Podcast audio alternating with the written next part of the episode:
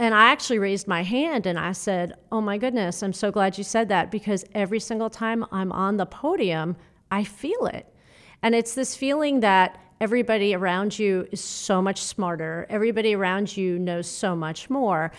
And I think it's probably more common in women, but it does occur in men. Hi, everybody. Welcome back to Endocast. I'm your host, Leslie Bishop, and this is episode 20 with our physician guest, Dr. Vanessa Shami from the University of Virginia Medical Center. Endocast is a GI-focused podcast for clinicians, by clinicians, presented to you by Boston Scientific. Together, we'll take a closer look at the data, techniques, and insights of endoscopy that matter most to listeners like you. Dr. Shami, welcome to the podcast. I have to tell you, I've been very excited because you're the UVA wahoo that I get to talk to, so I've been really excited about this particular interview. I'm excited as well. Thanks for having me. So before we get started into the main kind of clinical component, I'd love to just learn a little bit about you and why you decided to go into medicine and maybe why you decided on GI and even therapeutic GI. Absolutely. So I've been a wahoo since 1992. Me too. Oh, really? Yes. Well, I was in med school then. Okay. I was in undergrad. Okay. Oh, what a small world, isn't it? That is wild. So yeah, in 92, I went to medical school there, and I always knew I wanted to do medicine ever since I was young. Actually worked for an orthopedic surgeon and did CPT coding. And I thought, wow, you know, medicine is so fascinating and there are so many ways to go. And so I just knew I was going to go into medicine. So started in medical school in 92, then stayed there for residency and fellowship. And what really did it for me is I like immediate satisfaction. And it was between cardiology and GI. And I saw the world of interventional GI, and I was like, wow, you know, there are ways to make people better quickly. And so I just knew interventional GI was it for me. So I then went to the University of Chicago for an interventional fellowship and was lucky enough that UVA took me back on faculty a year later. So I've been there for 20 more years. Wow, that is amazing. Yeah. That is a long, I can't even do four. Is that four, like a 30? No, that's a 30-year span? Wow. Yes, 30 years. Wow, minus the 1 year in Chicago. Mm-hmm. Okay. Wahoo wah, baby. I love it. Okay, so what's the clinical focus of your practice now? Enteral stenting, endoscopic ultrasound is really kind of my passion. Okay.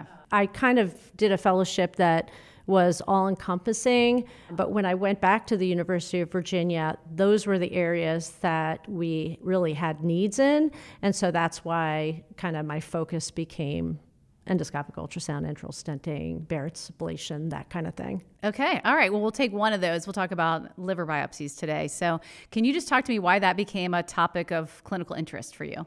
Absolutely. So over the years, we always look at the liver by endoscopic ultrasound. And the reason for that is we look at the liver for cancer staging. And so, and it's right there. It's right next to the stomach. It's right near the duodenum. And so as ultrasonographers, we always think, how can we push the envelope? Why can't we do more with what we're visualizing? And we already endoluminally look for varices. We look for portal hypertensive gastropathy. So it makes sense, you know, why not access the liver? Why not biopsy the liver? I mean, we do it for metastases. Why can't we do it for tissue acquisition? Okay, and could you talk through what are the different options for liver biopsy currently? So currently you can do percutaneous, which was traditionally what individuals did, especially 20 years ago. Then they would do it blindly, and then came transabdominal ultrasound-guided percutaneous biopsy. And then you can do it transjugularly as well. So interventional radiology can do them transjugularly. And now the whole field of EUS-guided biopsies has developed. Okay, so let's talk about that. Why? What are the clinical advantages of doing it that way? So the nice thing about doing it with EUS is that you're right there. So the stomach or the duodenum and the liver are literally touching one another. It's real time, so you can see where the vessels are not. And now we have beautiful biopsy needles that give us huge pieces of tissue. So, you know, it just is a perfect scenario to do EUS-guided biopsies. What type of needle? Are you using a 22 gauge for that? What size? And using a 19 gauge, I like the Francine needle. Mm-hmm. And I've tried different needles and I've tried different gauges. And I find the 19 gauge and a Francine type needle tip works the best. Okay. And what kind of feedback with that are you getting from your pathologist about the tissue? It's not only just the needle and the gauge, it's also the technique. Initially, we were doing kind of a pull back, where you take the stylet and you pull back as I go to and fro with the needle. Now what I do is something called the wet suction technique, where I have my nurse take the stylet out, so we're prepping the needle before it's actually even in the scope, injecting some dilute heparin, and then once we're in the scope and in the liver, turning on suction. So I can tell you that the first time I used that technique, my pathologist called me and said, "What did you do different?" Oh, really? It was that dramatic? Absolutely. Wow. Yes. Because I was not a believer in the biopsies initially because my pieces were fragmented.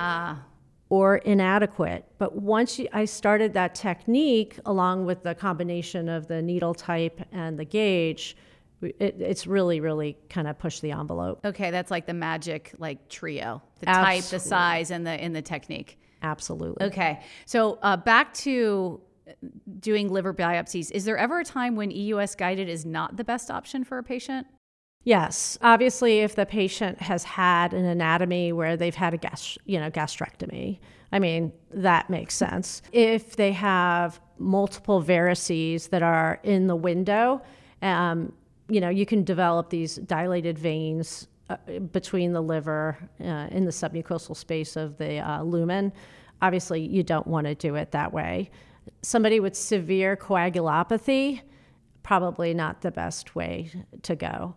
But short of that, I mean, it's a great, great access. Are there any other specialties that are really important for you to be collaborating with? Absolutely. So you always want to let the interventional radiologist know that you're doing this. And the reason being is if you ever get into trouble, if you get bleeding, they're going to be helping you. So you never want to feel like it's me versus your technique. You really have to be collaborative. And obviously the hepatologists need to be on board as well. And I guess keeping, those patient outcomes really at the forefront can also be really helpful. Absolutely. You can't argue with, once you get the tissue, then you can look at the specimens, compare the specimens between IR specimens and the EUS-guided specimens, and then that's where kind of the money is going to be. I'm going to shift gears to asking you a couple questions about women in endoscopy, but before I do that, I just wanted to see if you had any closing thoughts or anything you wanted to add about liver biopsies. No, I just think I think it's going to become more and more common, and it kind of makes sense for us to kind of collaborate with the hepatologist, and it's an exciting new field. I don't think we're actually there yet. I think there are going to be more and more discoveries and techniques that we're going to be able to do in that endohepatology realm. Oh, that's really exciting. It is. Talking about women in endoscopy. So there's a low number of therapeutic endoscopists that are female. The number's increasing, but it's still really small. And one of the fears seems to be, I just don't know if you can have a life and have a family, but you've been able to do that successfully. So I just wanted to see if you had any thoughts on the challenges of that or how you've been able to manage that, especially for younger women who are looking to come into the field potentially. Yeah, no, it's a real challenge. One thing I want to say is that you need to have a good mentor. You need to really find somebody who you can confide in, and it does not have to be a female. And I was fortunate enough to have that mentor.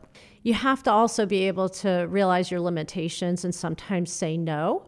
What I did was anytime I felt overwhelmed, which happens, I stepped back and I said, what is truly the most important thing for me? And I always kind of chose family, although career will people appreciate it. It's more, accepted that sometimes you'll have to say no to certain things.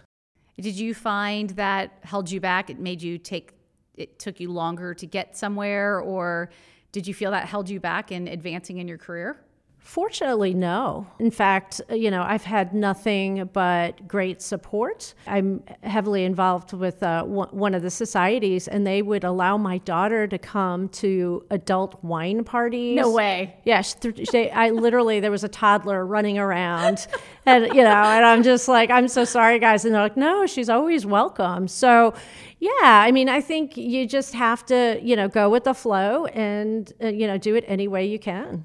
I love hearing that. That's fun. A lot of times we'll be on calls with females and they'll have like their baby in the, sometimes if they're working from home, their baby's in the picture. I mean, it just happens. Yeah, you just have to do it. I mean, sometimes that's the way you'll be able to get there, or that you can, accomplish something. Okay, another question I had about women in endoscopy, because this is something we talk a lot. I do an internal podcast for Boston Scientific that I've done for 6 or 7 years. So I've interviewed a lot of women over that time, and a lot of them talk about having imposter syndrome. And I'm just wondering if does that affect doctors too? Absolutely. It's interesting. We just had somebody give us a lecture at UVA, and this person's very prominent, and he mentioned having imposter syndrome. It was a male? Yes. Oh, wow. Okay. Yes. And I actually raised my hand and I said, oh my goodness, I'm so glad you said that, because every single time I'm on the podium, I feel it. And it's this feeling that everybody around you is so much smarter. Everybody around you knows so much more. And I think it's probably more common in women, but it does occur in men. And I thought about why that is, and I think it's for those people that are very, very particular, who like want everything perfect. And maybe it's a little bit of insecurity. I mean, frankly, it's hard to sort of admit that on camera or, in person. But yeah, you'll be surprised. A lot of men have it too. And after I raised my hand and talked to him during that lecture about it, I had 6 of our fellows call me and say, Dr. Shami, I'm so glad you brought that up. We can't believe you feel that way. We feel it all the time. Okay, that's really interesting. Now, were they males or females? Both. Wow. So this is a question I need to be asking male physicians too. Absolutely. Okay. That's very, very interesting. Do you have any advice for overcoming it? I think you just need to realize that everybody, just as much. So that's what I do. Before I go up there, I go, you know what? I know just as much. It may be different things. I may not know the same information, but I know something they don't. They know something I don't. It's not a competition. So just go up there with confidence, and you belong up there. I mean, you really have to psych yourself up, and then that tends to work. Okay, I love it. All right, well, this has been awesome. I really appreciate you coming on today. Thanks. I appreciate it. Thanks for having me. Thanks for listening to this episode of Endocast. Please subscribe to the podcast and follow Boston Scientific Endoscopy on our Twitter, YouTube, and LinkedIn feeds. You can also visit our virtual education platform, EduCare.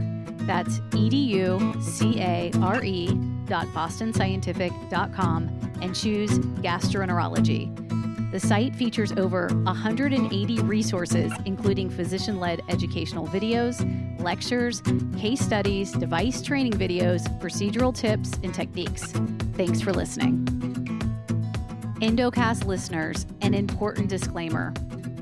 These materials are intended to describe common clinical considerations and procedural steps for the use of reference technologies, but may not be appropriate for every case or patient. Decisions surrounding patient care depend on the physician's professional judgment in consideration of all available information for the individual case. Boston Scientific does not promote or encourage the use of its devices outside of their approved labeling. Case studies are not necessarily representative of clinical outcomes in all cases, as individual results may vary. Thank you.